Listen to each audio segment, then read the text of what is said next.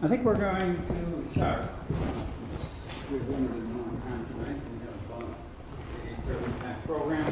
Uh, I'm Jim Paradis. I'm Parody Media Studies Writing. uh, And uh, I'm one of the the series new media and civic art. This is the third of the series. And tonight features uh, Marisa Jahn, who will be introduced by Sasha Costanza Chock. And uh, just a few notes on the speakers and the commentators. Uh, I do want to say that this is a collaboration between two programs, um, CMSW and uh, Art, Culture, and Technology, at ACT. And kind of a new series, we're exploring some of the ways in which we can collaborate on some of these subjects of uh, contemporary importance and of mutual interest. Uh, Sasha is a scholar, activist, media maker, and will introduce uh, Marisa, introduce uh, Marisa, and is currently associate professor of civic media at MIT. They're a faculty associate of the Berkman Klein Center for Internet and Society at Harvard, and faculty affiliate with the MIT Open Documentary Lab and the MIT Center for Civic Media. Um, Sasha's first book, Out of the Shadows Into the Streets, uh, was on transmedia organizing immigrants right movement. And that was published in 2014 by MIT Press. Uh, We'll have two respondents tonight. Uh, First, uh, Jane Saks, who is a creative collaborator, works out of Chicago as an arts producer, writer, and educator, and works on challenging uh, champ- and championing issues uh, of gender, sexuality, human rights, uh, civil rights. She's uh, been a lecturer at uh, Yale and will be a lecturer at Harvard soon in the future. I'm not sure exactly when.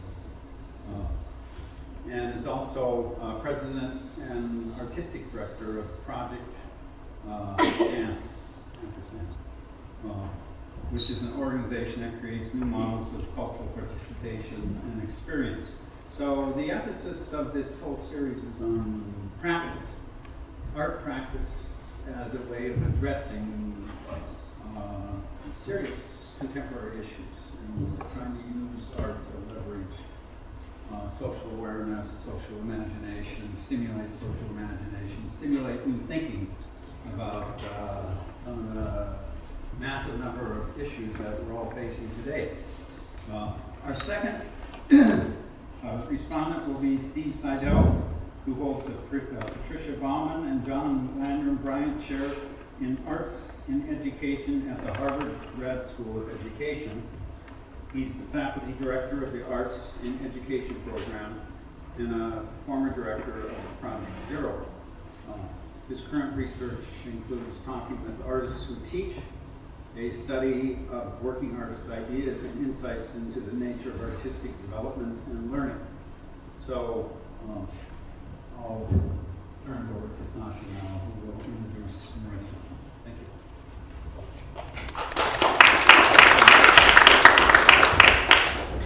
Everyone, so welcome. Uh, it's, what should I use? Oh, You, you can use my, use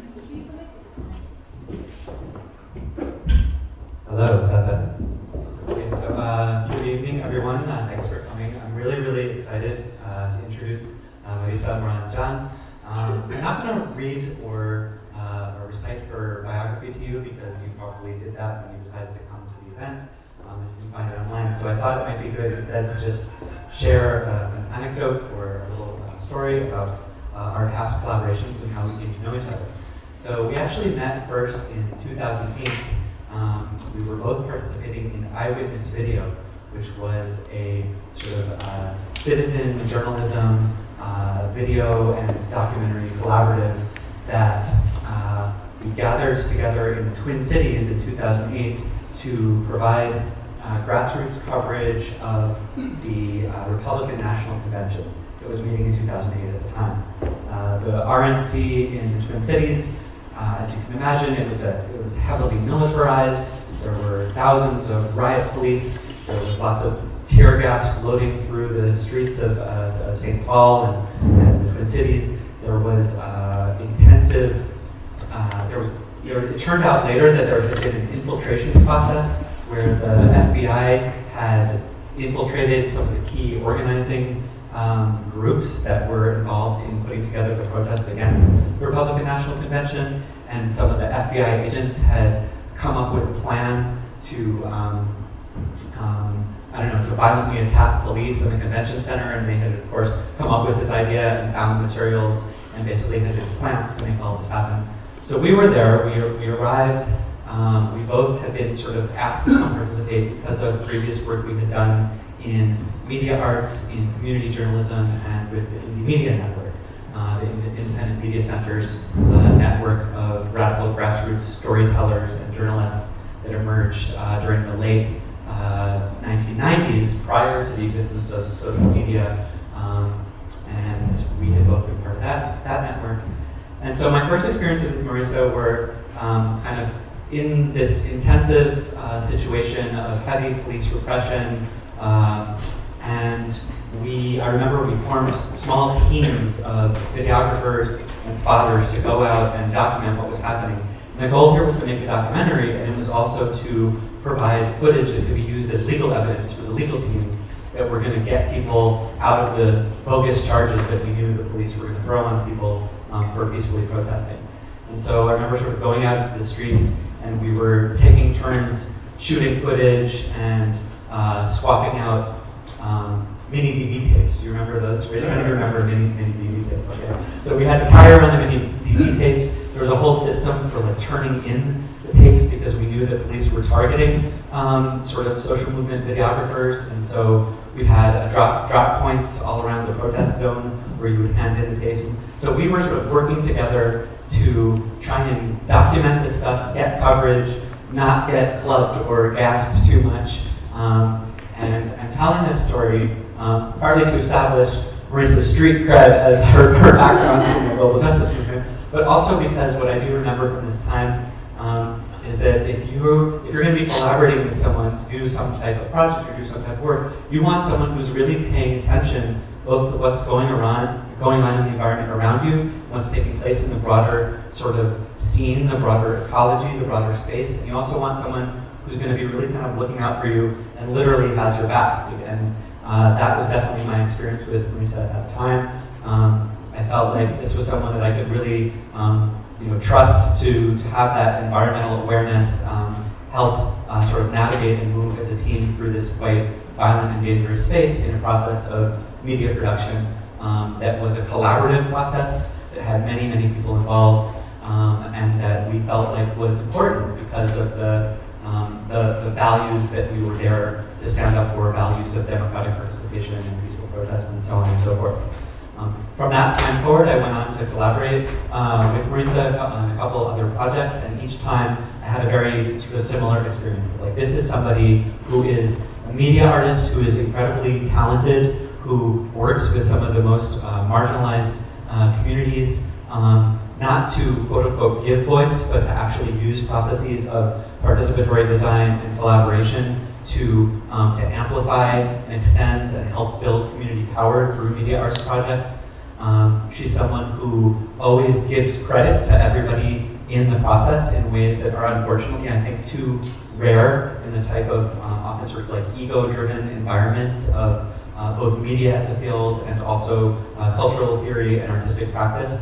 Um, so I would say, you know, if you need someone who's going to have your back, Marisa is that person. And if you want someone who's going to be doing uh, uh, participatory, community-led artistic production uh, practices in ways that really, really are about recognizing and lifting up uh, the value that everybody's bringing to the space, um, again, um, she is your person. So with that, um, I guess that's all I have to say. And thank you so much for being here. We're incredibly honored and privileged to have you with us. Um, so take it away.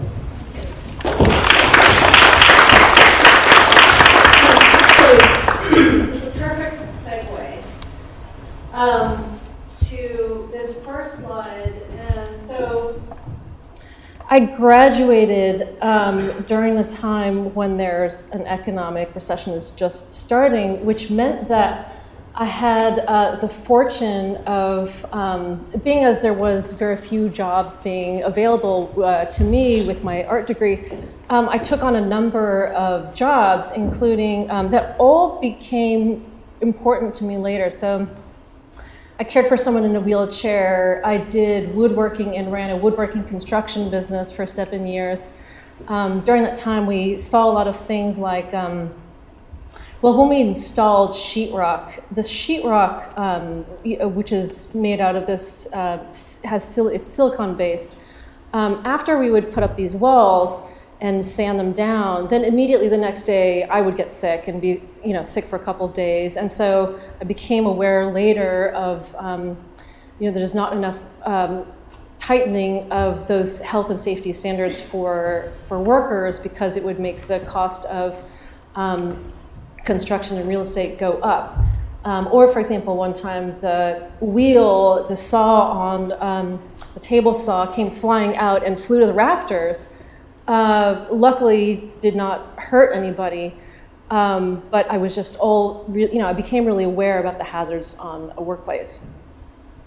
Um, I also worked as an advocate for street vendors and also as a media advocate with the organization that Sasha um, had mentioned. Um, so these are some of the, um, you know, the goals was to um, raise awareness in the public and amass evidence that could be used um, to end and curb undemocratic things like illegal surveillance and excessive force and infiltration by the police and infringement on the right to peacefully assemble and the harassment of the press. So, um, so my art background and the sundry jobs um, led me to founding Studio of Rev, which is a nonprofit, and we co-design public art and creative media with and for low wage workers, immigrants, youth, and women.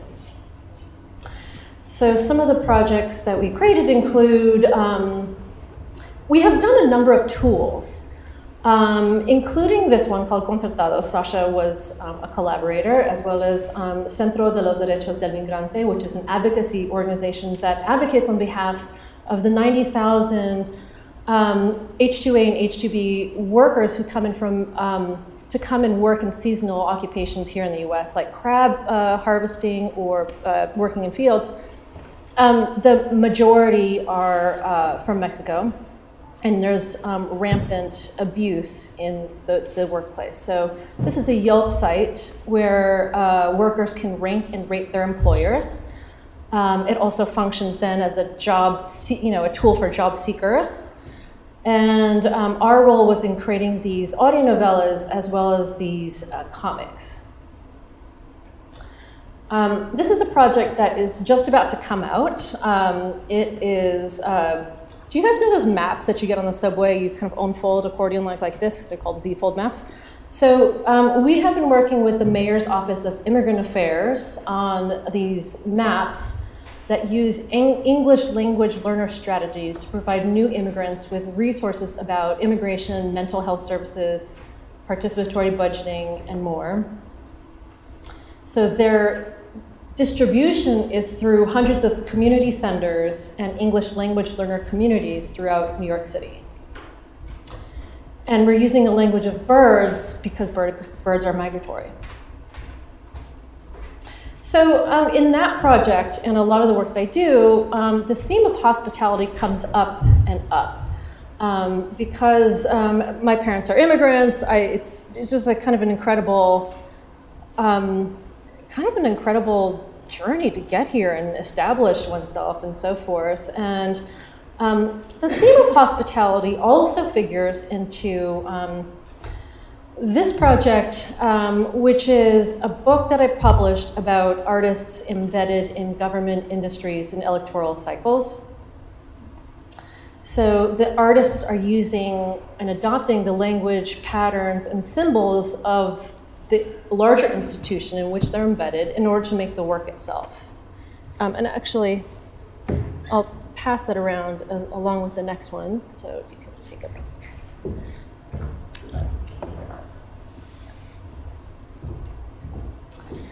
Um, Proagonist is a book that is um, about productive friction. And um, if antagonism is about oppositionality, says Foucault, then um, agonism is about uh, mutual incitement and struggle, so embracing struggle.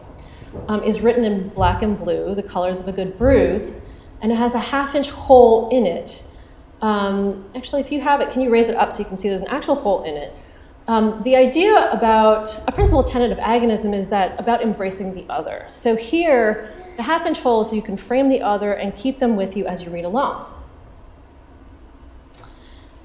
Um, so now I'll go into projects in a more extended fashion. Um, among the many jobs that I took um, when I graduated from undergrad was teaching kids in school, in public schools, as well as after school settings. Um, and my particular interest was in teaching literacy through art. Um, and uh, I had students that were, um, that were faced with these challenges. So these were the kids who came to my classroom. Um, and this Howard Gardner's theory of multiple intelligence appealed to me and I thought was interesting or helped me think through these different strategies. Um, so according to the theory, um, the you know there's different kinds of intelligences we tend to and especially in traditional schools tend to emphasize the top two mathematical logical and verbal linguistic. Um, and a lot of the kids that I were coming to my classroom had other skills and other strengths and so if i could leverage those then they would get excited about literacy. So um, a friend of mine in honduras invited me to um, come do a project on, in honduras and she said you have to come they have the largest library there in northern Honduras. And so I went to go see this library, and it was um, a bookshelf long. So my goal was to um, encourage, um, will spark people's excitement about reading and encourage literacy. So here's the project that we did.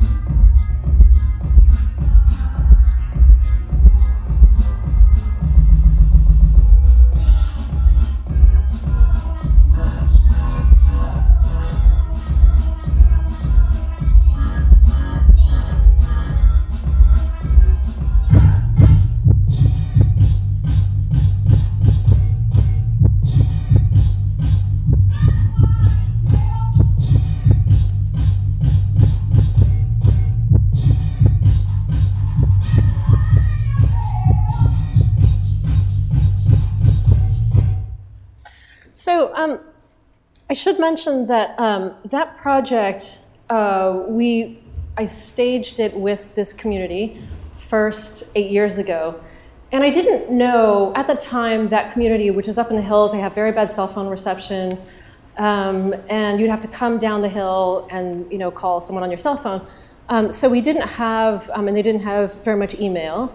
Um, so I didn't have regular communication with them. And a year and a half after we did it, I was talking with one of the organizers, and they um, casually said, "Oh, it's Bibliobandido Week," and I was like, "What's that?" And she said, "Oh, you know, da da da." So she told me that they'd been carrying on this tradition and doing these kind of serialized episodic plays, um, like skits and inventing new characters and so forth. Um, so I think why that project um, worked, or what is sticky about it, um, was that it's um, it's used the strategy of white labeling, which is that um, you know uh, it's easily adaptable, um, and it can take uh, a life on its own without me being there. And so, um, uh, you know, in the United States. Uh, the Seattle Public Library adopted Bibliobandido as their mascot for their digital media programs, um, and they do this annual teacher librarian training to, six, to 60 individuals who then adapt Bibliobandido for their own needs. So it's carrying on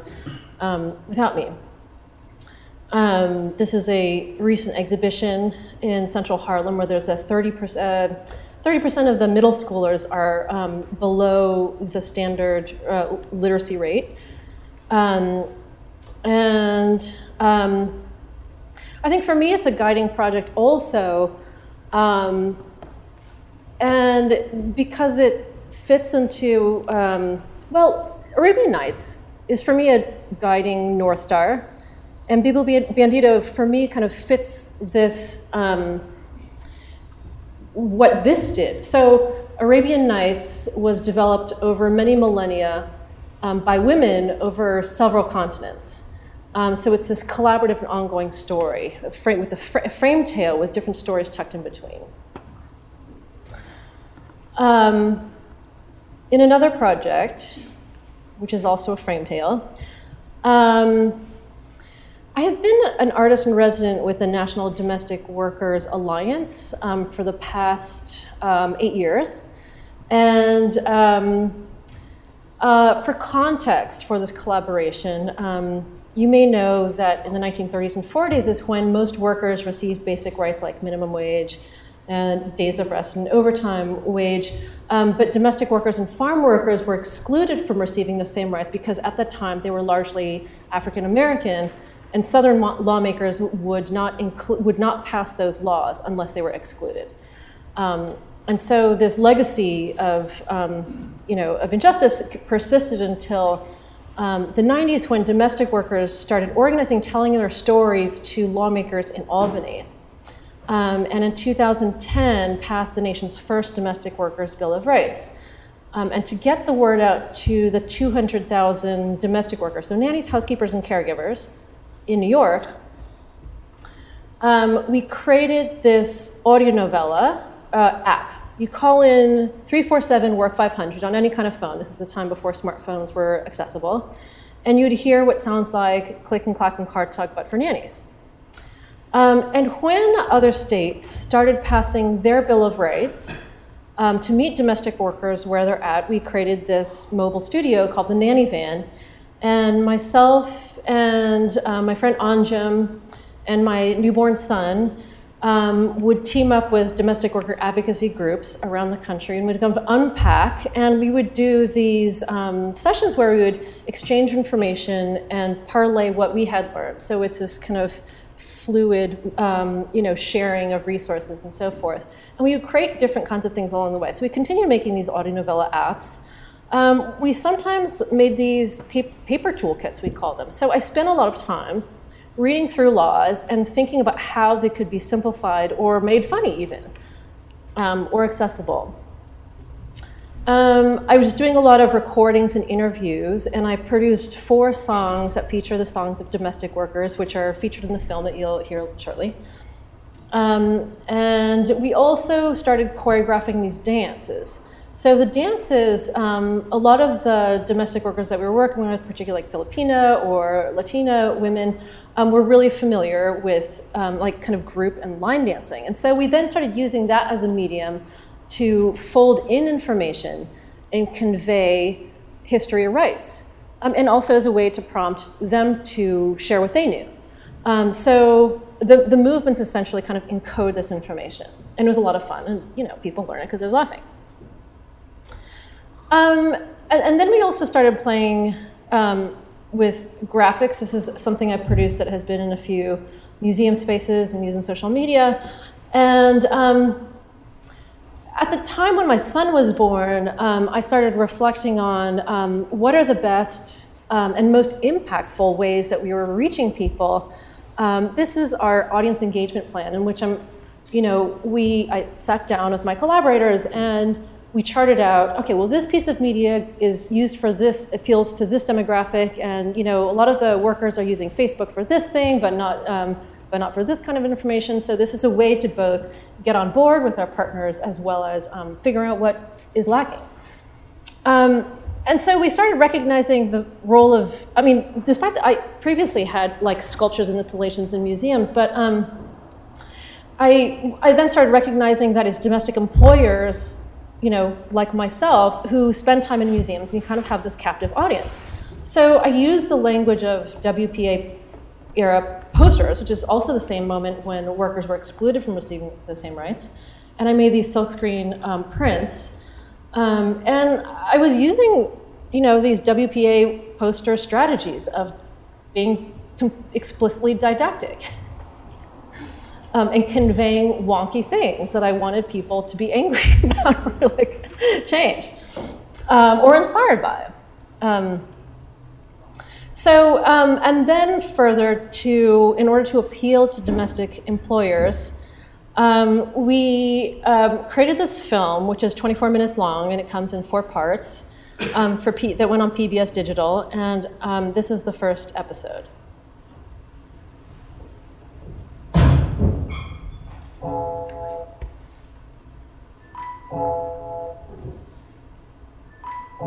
name's Marisa Jahn. I'm an artist, teacher, and mom. This 1967 Mercury station wagon is the Care Force One, inspired by some of the incredible caregivers I've met.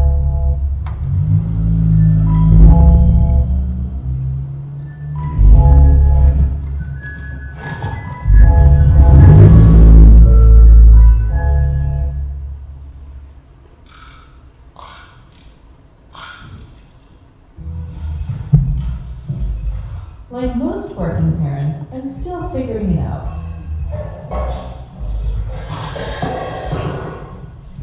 This is Anja, my collaborator. We've been making artwork for years. And when my son Luca, aka Choco, was born, she helped me juggle things. She still does. My immigrant parents are in their 70s. They live across the country and don't have much of a safety net. I don't have the financial means to support them the way that I would like to.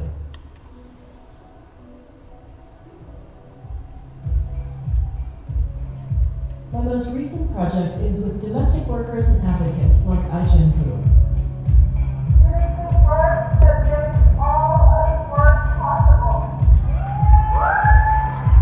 Our collaboration led to a project we called the Care Force, a movement that celebrates domestic workers and the people they care for.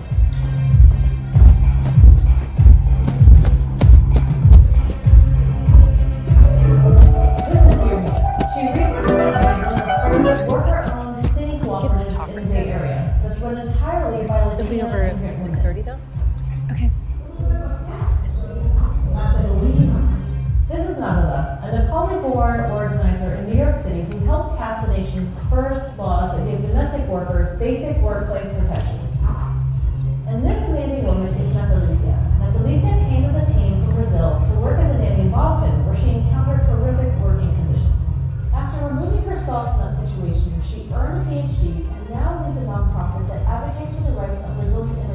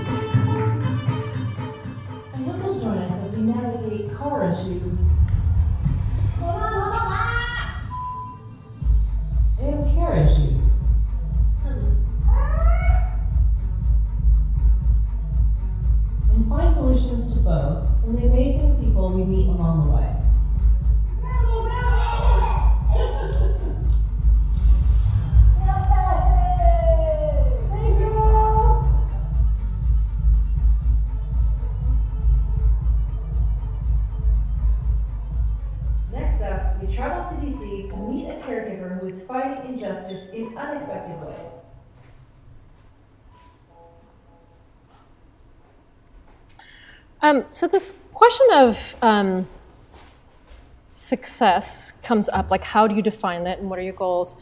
Um, and on the one hand, we know things like um, 1,200 people called in per month um, on the Audio Novella app without, you know, in the first uh, few years without um, any advertising except for word of mouth.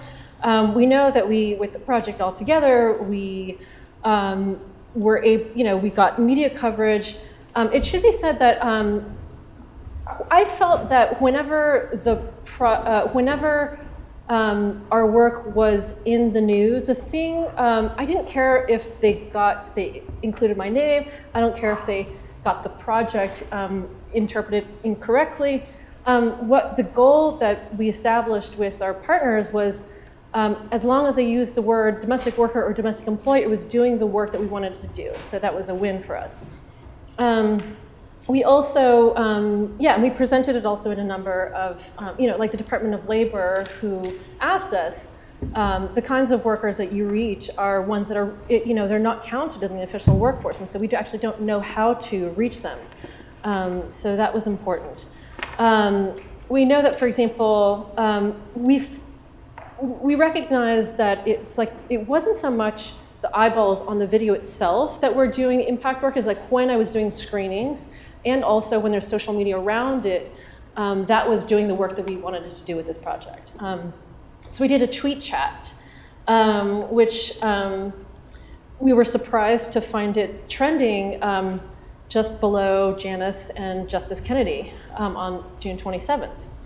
Um, so, uh, on a personal level, there's a number of people who would tell me, you know, I never identified as a nanny, and I've been doing this work for 15 years until I walked by the nanny van um, or until I encountered this project. Um, so, people, yeah, so, or, or like domestic employers who would say, um, you know, I'm thinking of an individual who is works at a museum, is super conscientious individual. Um, his daughter is in a wheelchair, and he, his family has relied on caretakers. And so, you know, I just haven't thought about the history of caretakers or thought about my role as a domestic employer until I saw this work. Um, so, and then there's um, this cake thing here. Um, we were um, on Facebook is one of the domestic worker groups in California that we had worked with around a nanny van event.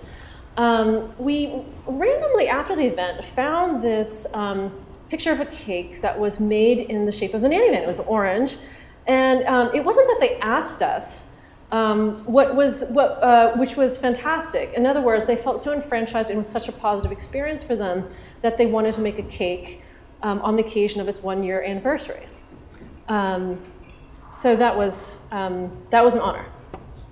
Okay, so now I'm changing PowerPoints.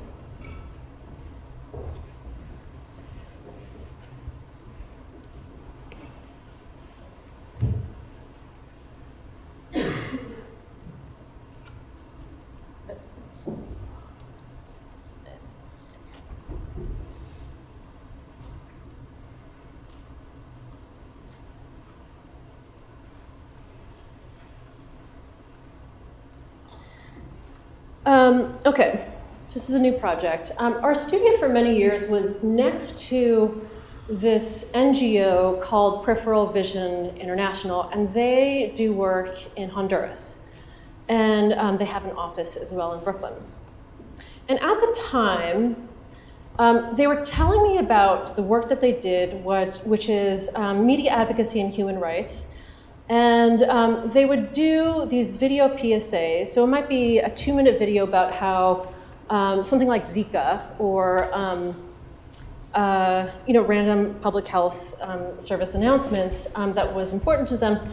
And they would take a commercially pirated DVD and they would burn their video onto the fore part of the DVD. So it plays before you see Terminator 2, for example, okay? And they would, um, these uh, bootlegs would then go out and they would be sold and distributed through these video halls, sold in the street, and in these video halls um, where people gather together and they watch multiple screens at once.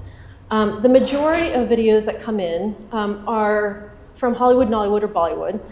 Um, and um, this, um, anyways, uh, I'll go into it in the video. this is what the outside looks like.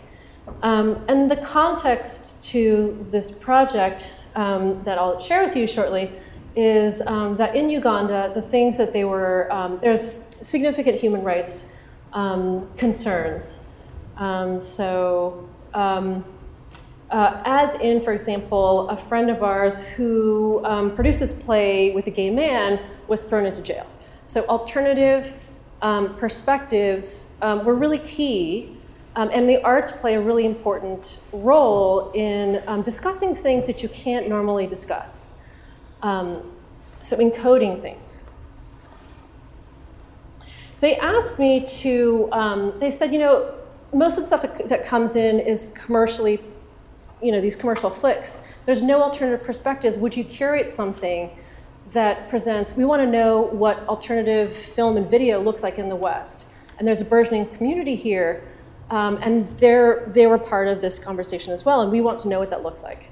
Um, so this is the project that we um, uh, that I curated, um, which features um, seven artists um, from the African diaspora.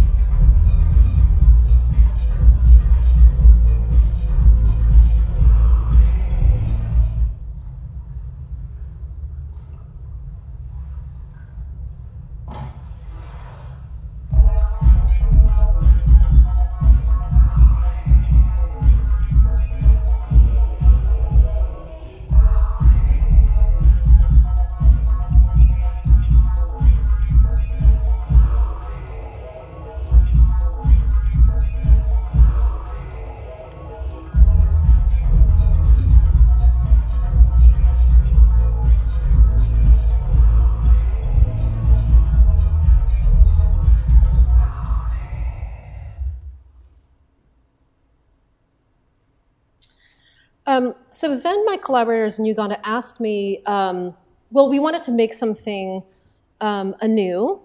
And um, in reflecting on my relationship with Uganda, um, which was kind of you know incidental via this office mate of mine at the time, um, I noticed that on a lot of the video halls there was these pictures of Bruce Lee, um, which I thought was curious.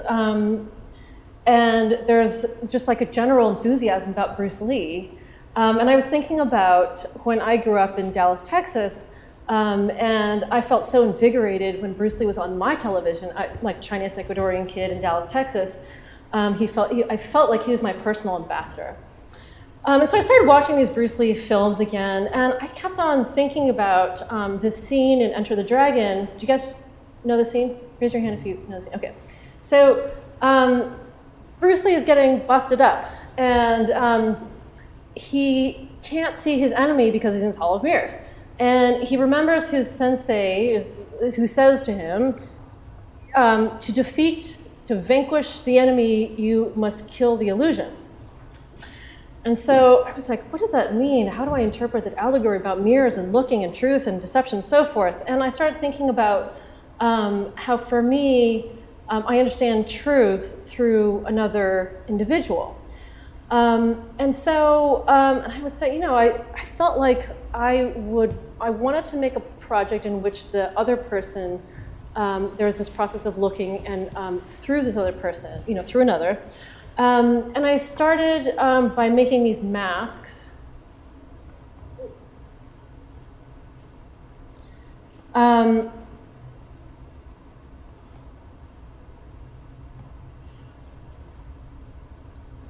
snacks.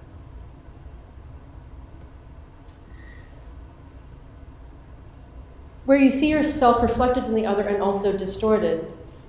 Um, and mirrors are one of the things that have um, um, always been an inspiration to artists from Rembrandt to Velasquez to Van Eyck um, to Mierle Ukeles. Um, this is a sanitation truck um, where you see yourself implicated in what you're throwing out. Um, and so I kept on in New York um, making these vignettes with my collaborators, and I realized that it was such an interesting um, way to explore things that we would otherwise never talk about or interact around, and it was this way to explore these other um, states of affect. Um, and it would kind of draw out um, people's new narratives, or we felt like we were forging new myths, and it felt like an event. Um, so, um, yeah, it, it, encapsulated this idea of what Victor Turner calls betwixt and between, um, and also this idea that um, the liberatory nature of masks by the virtue that they conceal. Um, so I'm going to share with you this video um, that's a work in progress that um, I, I created with my collaborators in Uganda. Little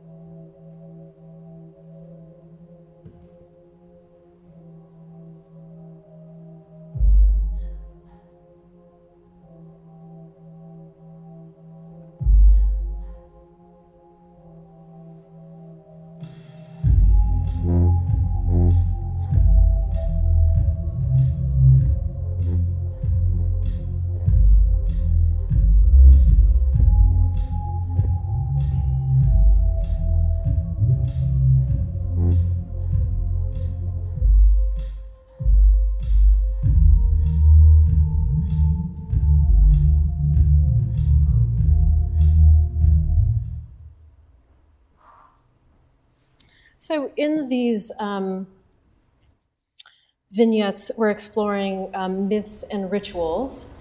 And um, we thought of this scene as, um, uh, you know, there's many cultures around the world where there's a character who is ferrying or boating someone from one side to another um, and occupying this liminal space.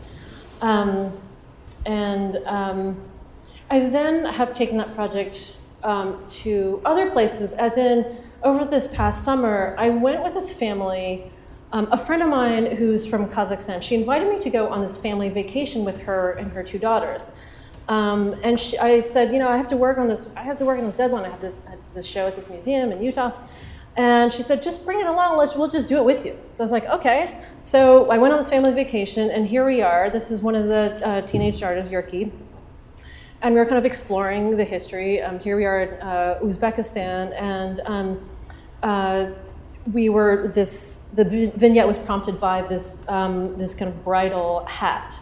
Um, so we were coming up with a story about these characters. Um, um, and people can kind of get wrapped and folded into the thing and volunteer to be part, you know, show us and take us new places. This was the tour guide who got really excited about being in them and then took us to his favorite place, which is this lake. Um, and um, we next went to Azerbaijan. They were visiting um, a friend of um, a mutual colleague.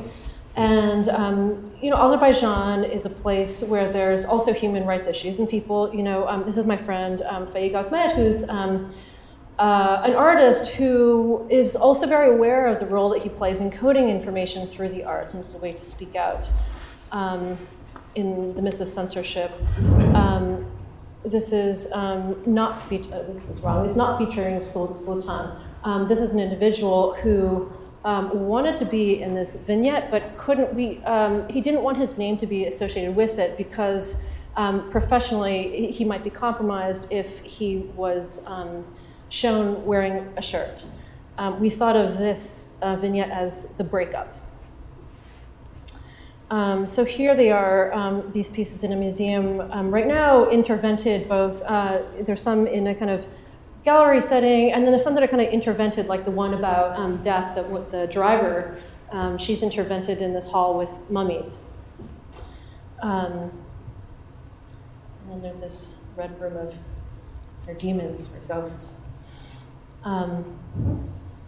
Okay, so the last project that I'm going to share with you and end with um, is, um, well, I'm going to just start it and you'll see.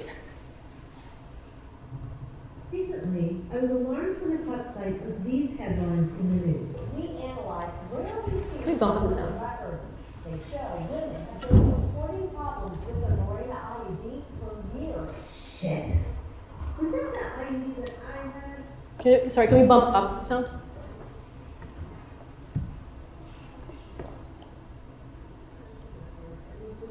Sorry. Shit. Was that the IUD that I had? I searched my medical records and was relieved to find that my IUD was a different model and make. That got me remembering a conversation I'd had with my gynecologist. So, what's your contraception plan after you give birth? Uh, I. But all I know is I'm hella fertile. Ever tried the copper IUD? No. What does the copper do? Well, it's a small device that goes into the uterus. The copper acts as a spermicide. Whoa! Copper ions are zapping the sperm? Well, we don't really know what's happening with the copper. The ions are doing their thing. But it has a 99% effective rate. Around the world, it's been more popular. 41% of Chinese women use it, 23% of French women, 27% of Norwegian women, and it's gaining popularity in the US. Okay, sure. Anything except for the pill. So after the birth of my son, the thing got popped in. And now, looking at these headlines, I couldn't stop thinking about those copper ions.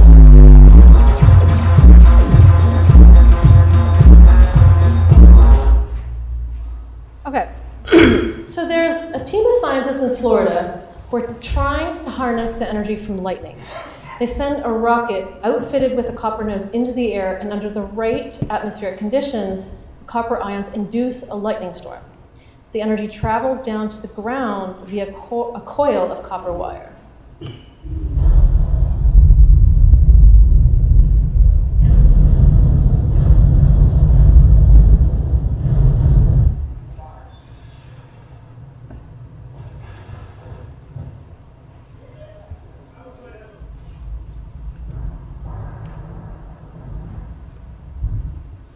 And I began to wonder if me and my IUD, outfitted with its highly conductive copper, if we were standing near that rocket, do you think I would fail tingle in my cooch? and I started to wonder about the way that copper sutures the natural and built environment coursing through our bodies, homes, and motherboards. Mining copper is seen by some as a relatively harmless extraction process, a necessary evil, even enabling ecological solutions. And I started wondering about who is doing this earth moving. A copper was first mined in 8000 BCE on the island of Cyprus, home of Venus of Aphrodite, which is how they share the same alchemical symbol that was later taken up by the women's liberation movement. Copper has been used in contraceptive devices for millennia. Most recently, it was used in the IUD starting in the late 60s. Contraception advocates like Margaret Sanger saw the IUD as a tool to liberate women and encourage pleasure. But by the 60s and 70s, corporations, population control advocates, uh, and NGOs positioned the IUD as an essential sterilization device that could control America's low income, indigenous, and immigrant communities and solve the quote population bomb of the global south. Millions of women were given the IUD without their consent or economically incentivized to accept the IUD. But many of these women, especially in patriarchal societies where they felt it wasn't safe, to openly challenge their husbands, saw the IUD as an invisible long term contraception device that gave them the ability to control their bodies and lives. Problematically, one of the IUDs used by 2.5 million women was the Plaston Dalkon Shield. Does anybody here remember that coming out? Um, released on the market in 1971 without adequate testing. The device's multi-filament string carried bacteria from the vagina into the uterus, which led to an increased likelihood of infections, septic abortions, and infertility. Eight, 18 women died, 200,000 reported serious injuries, and after 12,000 lawsuits and mass uproar, the Dalkon Shield was finally pulled off the market in the late 80s, It was a while after, and the pharmaceutical company went bankrupt. Since that time, scientific advances improved the safety of the IUD. And in the early 2000s, after memories of the Dalkon Shield faded, the copper IUD was reintroduced to moms in the global north, like me, as a means of family planning. Which brings us to today.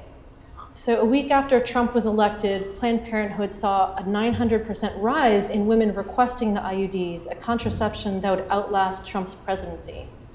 Uncertainty in the Supreme Courts also drove up the number of IUD numbers, as did the Supreme Court confirmation of Kavanaugh.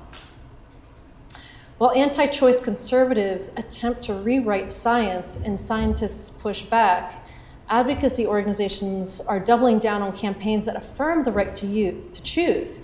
And repro justice organizations continue to focus on the way that women of color have traditionally faced economic and systemic barriers in gaining access to contraceptive technology.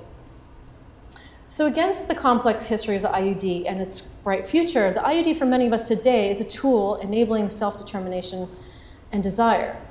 It's an antenna connecting me with the 170 million women across the world who also have copper antenna, and I want to create a monument commemorating our collective biopower. I want to solder my ID to a lightning rod that sits atop a very tall building, besting it by an inch. Imagine as the bolt of lightning strikes the IUD, radiating into the atmosphere, a tingle resounding in the name of repro justice, technological self determination, and women's desire. So this is just the start of the project. As I'm working on a book and a film and public art components, um, I'll also be revealing them or engaging people on so- social media. And with that, we have respondents.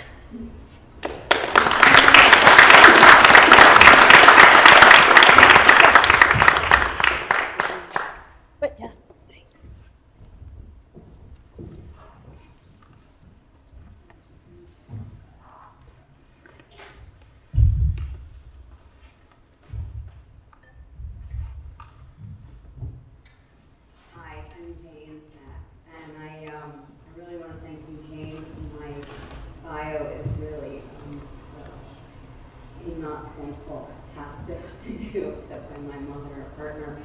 Um, I have, as I was telling students today, I have no noun that kind of um, logically is attributed to my work, so I just string a lot of the nouns that I am all together. So thank you for living through that. And thank you, Steve and Sasha. Um, I'm really excited to be part of this conversation with you. Um, so let me just begin um, by talking a little bit about Marisa's work. I want to thank you for how bold and challenging it is. It's, it's visceral and it, it is forever searching like a divining rod for the best medium, the best media, the best place and space and partnership, and the best impact and dialogue and partners. And um, your work really illustrates that kind of searching.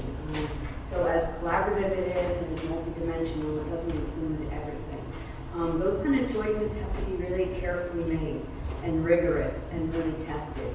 You know, why a film? Why an app? Why a road trip or an experimental film? There has to be a reason that you use the tools that are available, not just because um, they're available. If we use everything, it becomes beige, and it really blanks out the integrity of form and medium, and it doesn't create anything new to offer um, or any unknown questions or reflections. Instead, it loses its integrity and its interest and its identity. And I think as artists, um, we are always going towards the tension. Um, that's what we will talk about. Um, we're going towards the questions, the reality that doesn't exist that we're hoping to create until it is reality, the kinds of things we don't know, um, the failures that are incredibly rich, even if um, we hope no one sees them. And so I really feel like you go through and towards those kinds of tensions. Um, and I think of work like in ecology. I was actually talking to students today about that, and your work feels much the same. And in an ecology, it depends on reciprocal relationships, and that's between any element. So it's not just people or partnerships, it's, it's sound, it's form, it's experience. Um, and those elements are not equal, but they're equitable. Um, and one of the examples I was talking about today in, in our roundtable was really about oxygen and water. And right now, I need oxygen. Um, but don't make me choose between oxygen and water because I'll need water next. But I don't need it now. And so there's an equity between the relationship, not an equality. And to really think about each element being necessary, irreplaceable, and different. And the idea of exploiting difference. And that really comes through in the work that you do. Um, the different approaches and why you come to your work in different ways. Um, it also speaks a lot about collaboration and um, thinking about the elements that um, you don't often use and how they weaken systems, um, how we don't think in very cohesive ways and understand what we're ignoring. And often that doesn't show up in work. Like malnutrition, it sometimes shows up over time, but not immediately. And so you can make really wonderful work, um, but leaving great voids and weaknesses, and it may show up in impact, or it may show up in the way, the depth of participation or engagement. It may also show up just in the integrity of the work and, and how much it can live and hold, and the kind of lives So some of the questions that I was thinking about when I was looking at Marisa's work is really about how to decide on form. I think those of us that create things across a lot of mediums really um, have to work very hard to understand the forms that we choose. And when people try to put you into a silo or into a genre or into a field, how, how do you help them understand place from which you meet and engage in your work? Um, you work and collaborate in ways that are not defined and that really break boundaries. And the work that Marisa does, I'm going to go back between you and Marisa. I, I think somehow I wrote it that way, so I hope she is always you. Um, she's also always Marisa.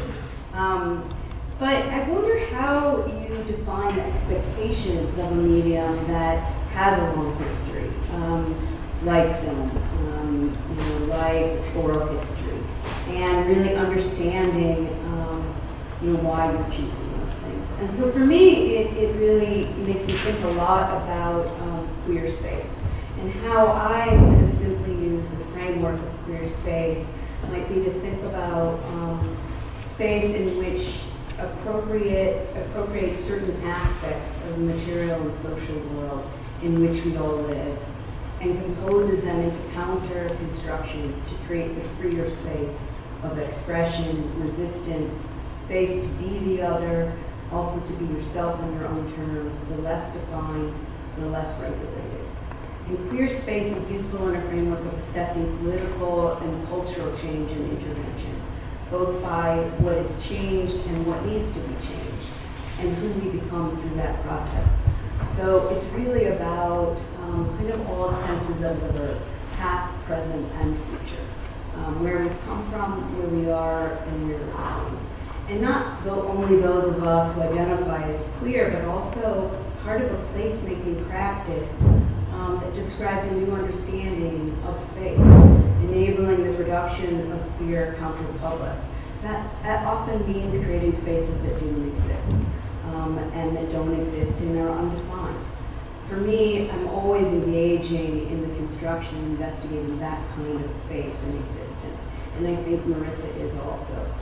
Um, you're also working to create spaces that um, create communities that might not be there. So even though domestic workers might all, all, define themselves as domestic workers, through your road trip, they may define themselves as part of the NannyVan, which is yet another community and engagement.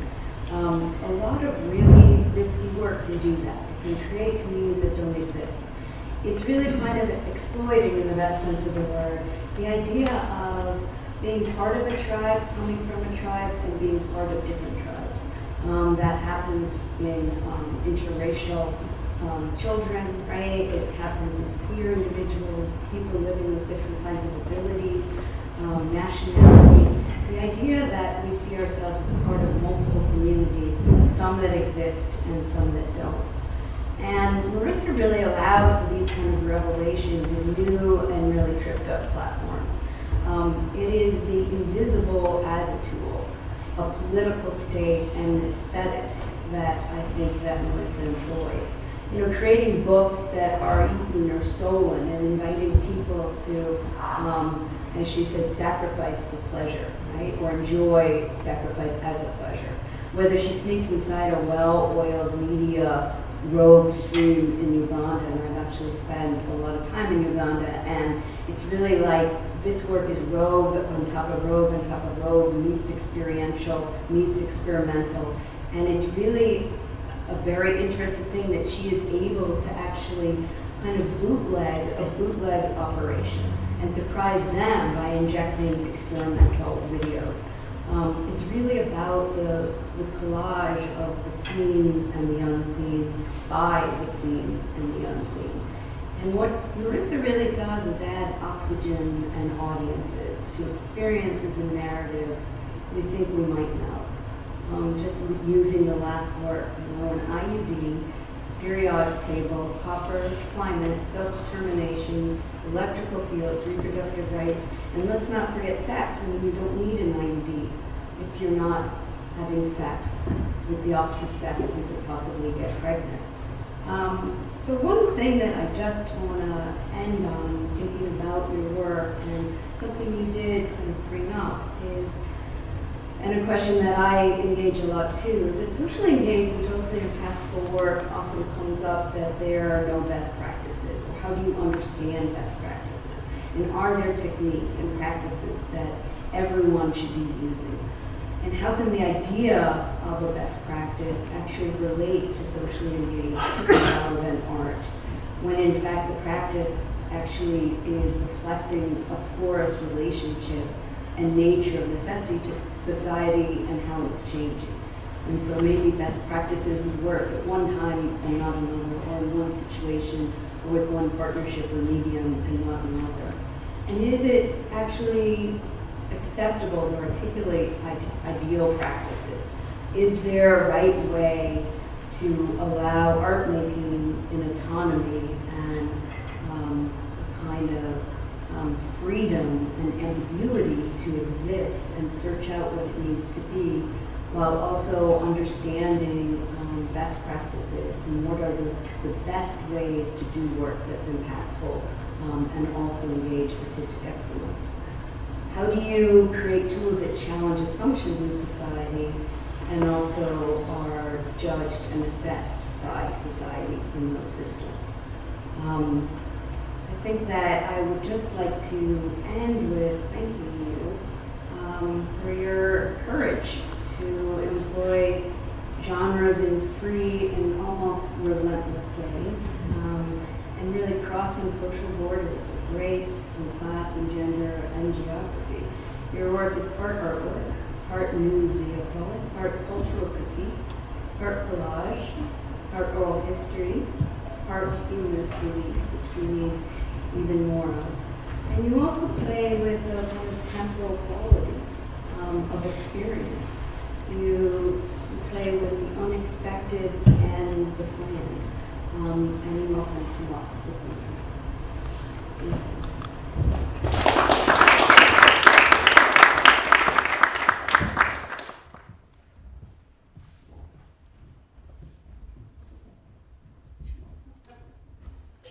Hi, everybody.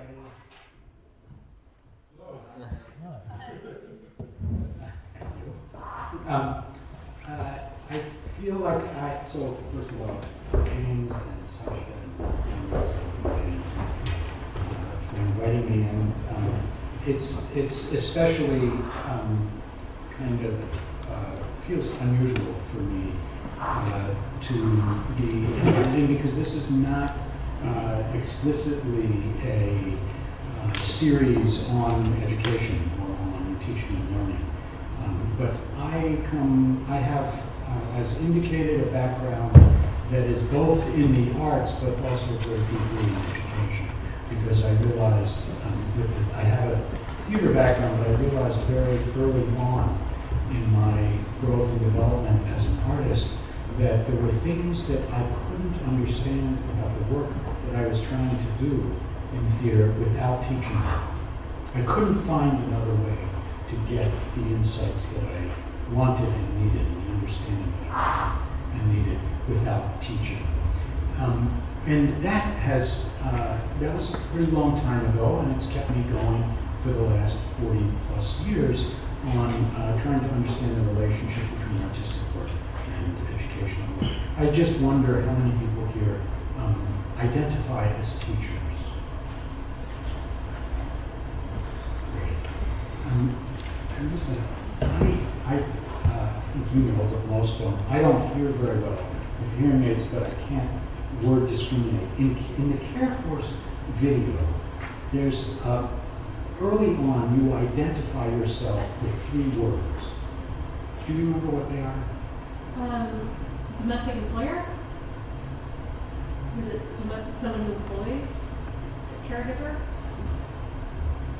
Um, I, the words that I thought I heard were artist, something, Oh, mom. Um, I think it said artist, teacher. I think I said artist, teacher, and mom. So I, I thought you did, but then I got worried that you didn't. I just made it up because it's what I wanted to hear, which is part of what you do when you don't understand what people are saying. Um, so, uh, so, so there's a lot of teachers here, and how many are students? Okay, I think, I hope all hands go up. Um, in, in a sense, I come from uh, the uh, the feeling that there is a very deep connection between artistic work and practice, uh, teaching and learning, practice education, work and practice. And Jane, I very much appreciate your phrase about artists going toward the question, which I feel uh, is also what we uh, should be doing when we're teaching and what we should be doing when we're learning. That is, not just going for answers, but going toward the deeper and deeper and more complex and more compelling and harder to answer questions. Um, and art and uh, art serves as a kind of inquiry process, and I think um, and teaching and learning uh, also serve as a kind of artistic enterprise. That is, there's there are very strong similar dimensions between very strong aesthetic dimension in learning, a very strong social dimension in learning, um, and, and in art. Obviously, a strong intellectual, strong ethical dimensions as well, and certainly political dimensions. So, um, so I, I come and I, and I watch and I listen to Denise talk about this and present this kind of dazzling array of, of projects involved which are not simply artistic projects. They're design projects, they're activist projects, they're organizing projects, and they're, and they're learning projects.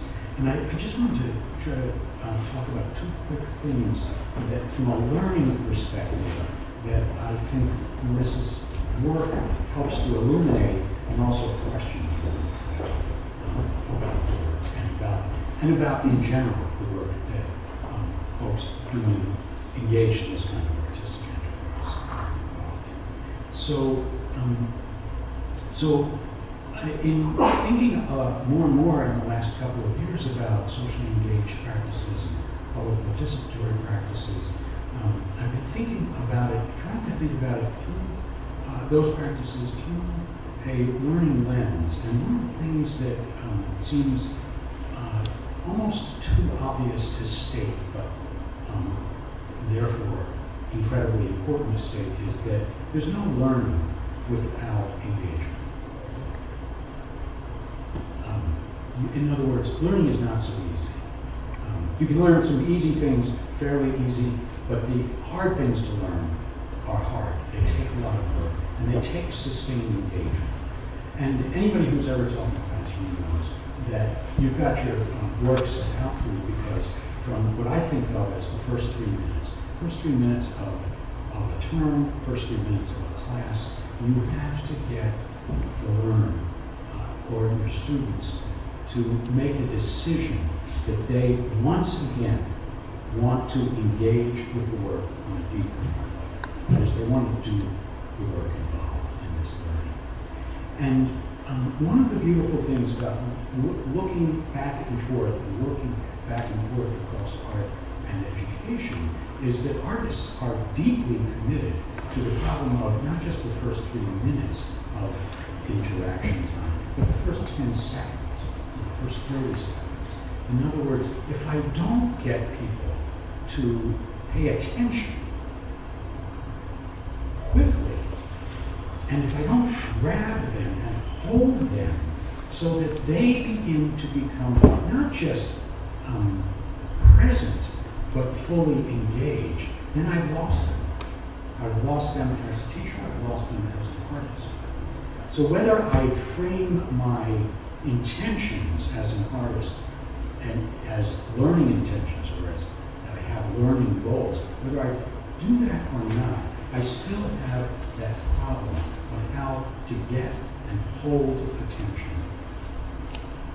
And to deepen that intention as I keep someone engaged so that they, so in a sense, I'm doing less and less of the work and they're doing more and more of the work.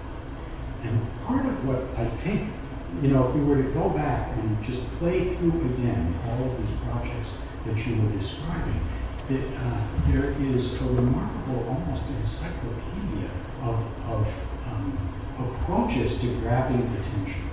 And I'll just name a couple of them that I, that I captured as we were um, looking. Grabbing attention, holding attention, and encouraging people to go deeper. First of all, a number of your projects, seemed to me, are almost framed as journeys. Certainly Care Force is, is there's a, a journey quality.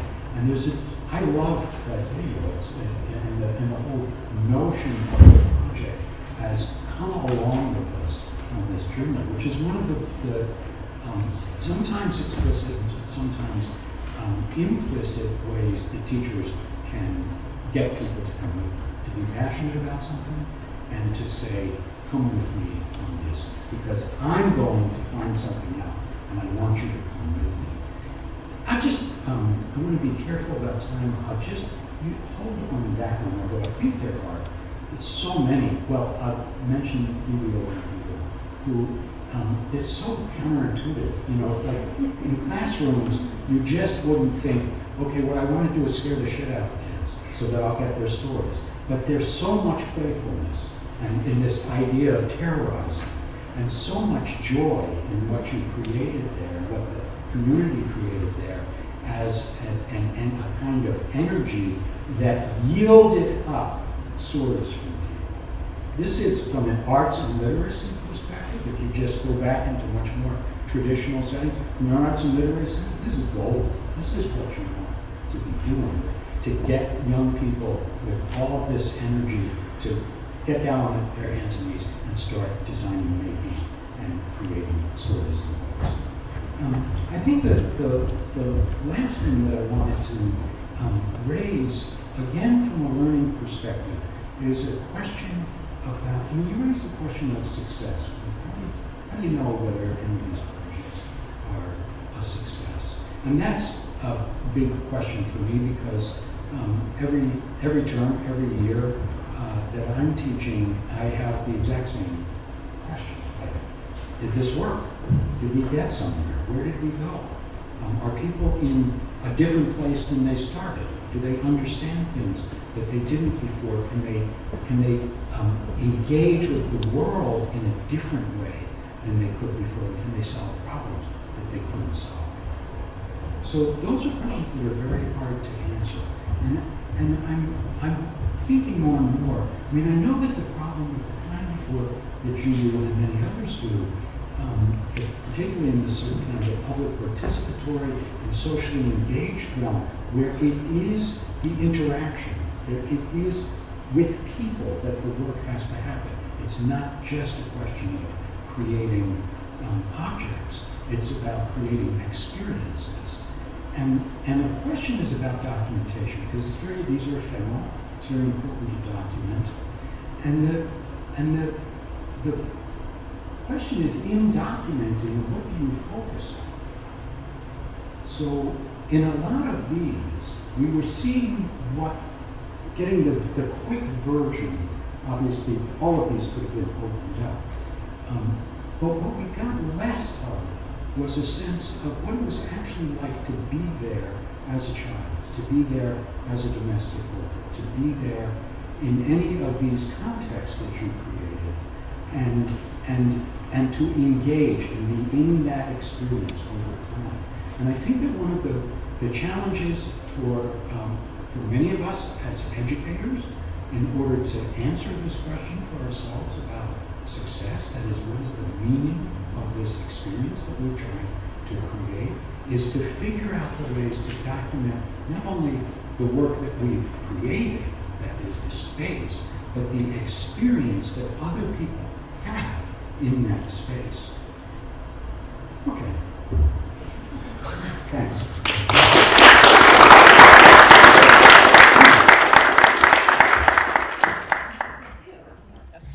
Um, so maybe I'll respond first to those questions and then take other questions. Um, but so the, the question, um, one of your questions was about um, the something not being a logical uh, solution to how to get kids excited about literacy.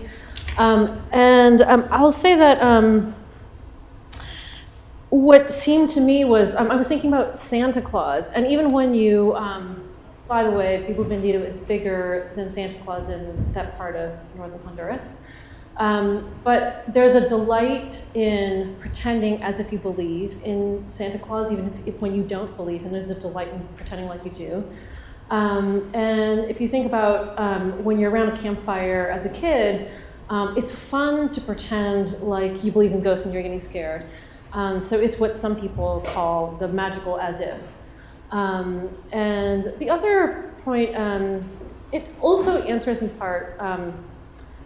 My, my, mother was a Berlitz teacher for a short period of time. Do you guys know what Berlitz is? Language acquisition, like these language shapes. And the strategy of Berlitz that she, you know, she would use it with me in the household, where you come up with these really absurd associations and like these very visual associations. Um, so oftentimes, I mean, it's impl- impacted my work because I'm trying to come up with something that's so wacky that you can't get it out of your head. Um, and it also makes me recall um, the conversation I had with the director of the Care Force film when he, you know, we were scripting it out because part of it is scripted. Um, we were, he asked me to describe how he came up with the idea of the Care Force, which is in the film. And it seemed to me actually quite logical. Um, so part of it's maybe being, um, I don't know, um, wayward. um, it seemed logical to me that that's how you would go and meet people in another place and what I would do with my child. Um, and then let's see, to your questions, your questions were about ecology, um, queer space, and um, oh, best practices. So best practices, I think. Um,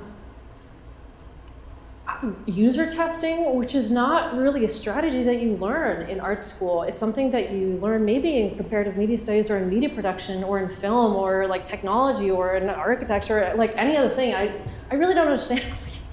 I mean, maybe have like crits, you know, a couple of crits, and then you like put it out in the world, which seemed seems crazy to me.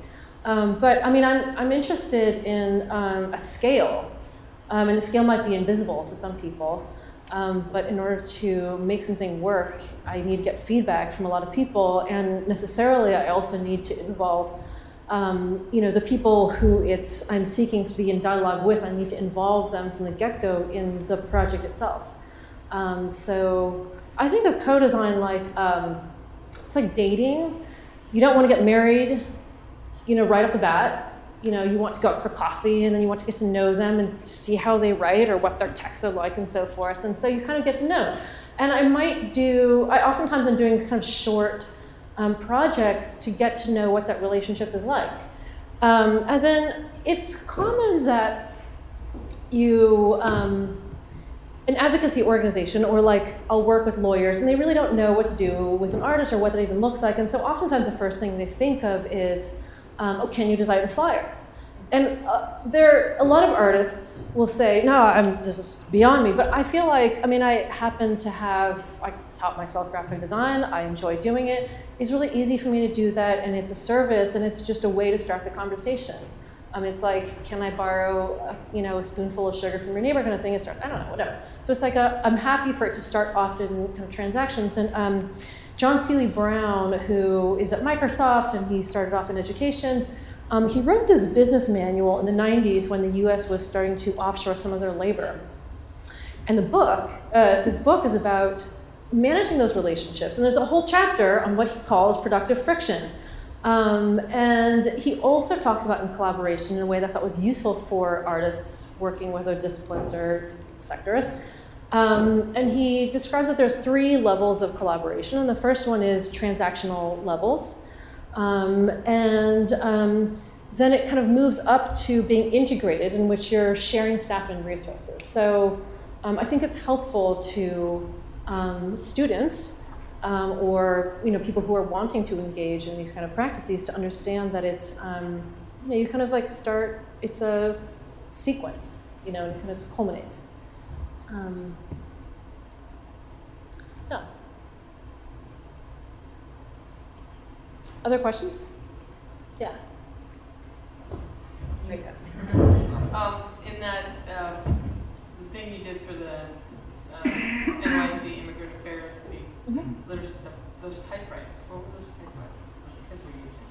Oh, oh, that was in the Bibliobandido, like the typewriters that we made out of cardboard. Like why Were typewriters? they, were they cardboard, were they actual devices? Well, we, so with the kids in New York City around Bibliobandido, we um, the New York City workshop was we were doing literacy, 21st century literacy. So they were learning. Um, we were teaching them the software called Popcorn.js, um, which Mozilla was um, putting forward, and we partnered with them on that project. And the theme was Bibliobandido, and so we also like filmed um, an episode um, of Bibliobandido ourselves and kind of wrote the script and come up with like the costumes and so forth. And we decided that we needed um, a bunch of kids who um, were these kind of scouts who um, um, were trying to lure Bandito to coming to the Big Apple. So that's what we made cardboard computer, uh, like.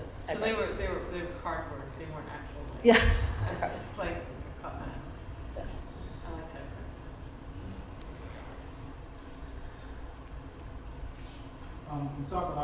Co-design process. I'm just kind of curious, in, when you're traveling overseas to Uganda or to Honduras or have you, um, when you're done with the project, do you follow up with the folks that were involved afterwards, or is it just something that you just sort of create and you allow them to sort of take on and, and, and take whatever direction they want? Um, that's a really good question. Um, really, my partnerships end up being multi-year, as in, um, like eight. I mean, I think I'm working on three different things that are developing over since for the past decade, um, and they start from kind of transactional or you know like just kind of slow dating space. Um, and then we check in afterwards and we kind of see where things are at, and sometimes things come up. And so, um, with the um, Video Sync Uganda, there's another group recently who was like, oh, that's great, we want to do this linking too. And we're like, okay, well, here's what we learned. Um, so, did that answer your question? Yeah, well, I was just kind of curious because I guess what I'm trying to get at is, um, I'm just curious, like how involved you are after you leave. Oh, okay. I feel like that's a good, um, in terms of best practices, it falls into that question too. Um, I very carefully choose the organizations that I seek to partner with. Um, the criteria, um, uh, one of them is that I look for groups on the ground um, who are poised to achieve victory, and victory can be however they define it. So they're on the ground. Like I worked with an NGO in Honduras who's already doing multiple programs there. In Uganda, it's this NGO plus this community of artists and filmmakers there, um, and so forth. Um, and we kind of decide on what that phasing is like. Um, and sometimes something comes out, and we're like, "Oh, that was unexpected. What if it, we now do this?" Um, so, yeah. Can you list some of the other criteria? Oh, yes, thank you.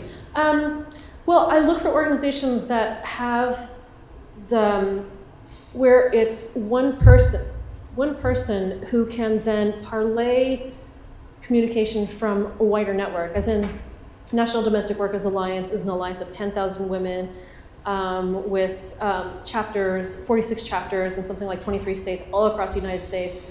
I work on a national level. I check in with like one person on a national level, or sometimes sometimes different people. Um, one person on like a regional level, different states, uh, local level, city level, borough level. Um, but I need to be in contact with one person as opposed to if I'm in conversation with six people and then it is like too many cooks in the kitchen. But so like there's a funnel.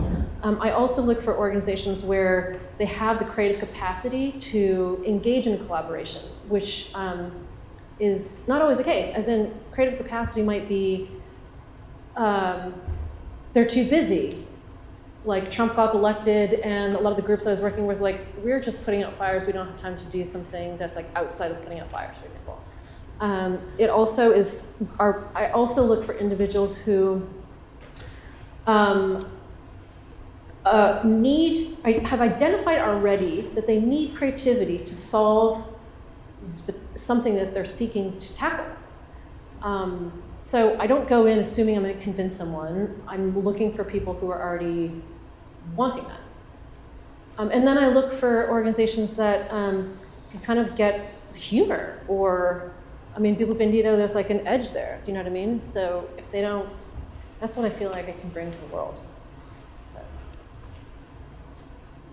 I feel like part of that question is also about like ownership. Oh, okay, yeah. I, I, like you know, like what stays and like I, I don't know, maybe No, I'm that's not- misinterpreting it, you know. That's a that's a good question. So, um, in usually in the art world, there's the individual author, um, and then the other people like don't get credited in ways I think are actually important too. Um, I use the theater model of authorship, in which there's um, the original scripter may or may not be involved with the adaptation of the thing onto the stage, and there's the lighting person who gets credited, and there's the costume designer who gets credited, and then the iteration of or you know how it gets deployed depends on the energy from the audience and what's working.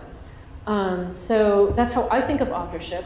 Um, I feel like when something goes out in the world and goes beyond my being there, um, then I feel like it's a success. And I feel like it's also tapped on a different level. It's tapped into this. There's something for me there that's in this idea of a death drive and also a transcendence. You know what I mean? It's like the IUD on the building being atomized into bits. Distending. But um, yeah, or like millions of ilu bandiditos.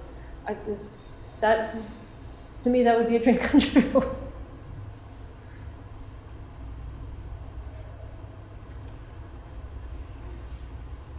Thank you.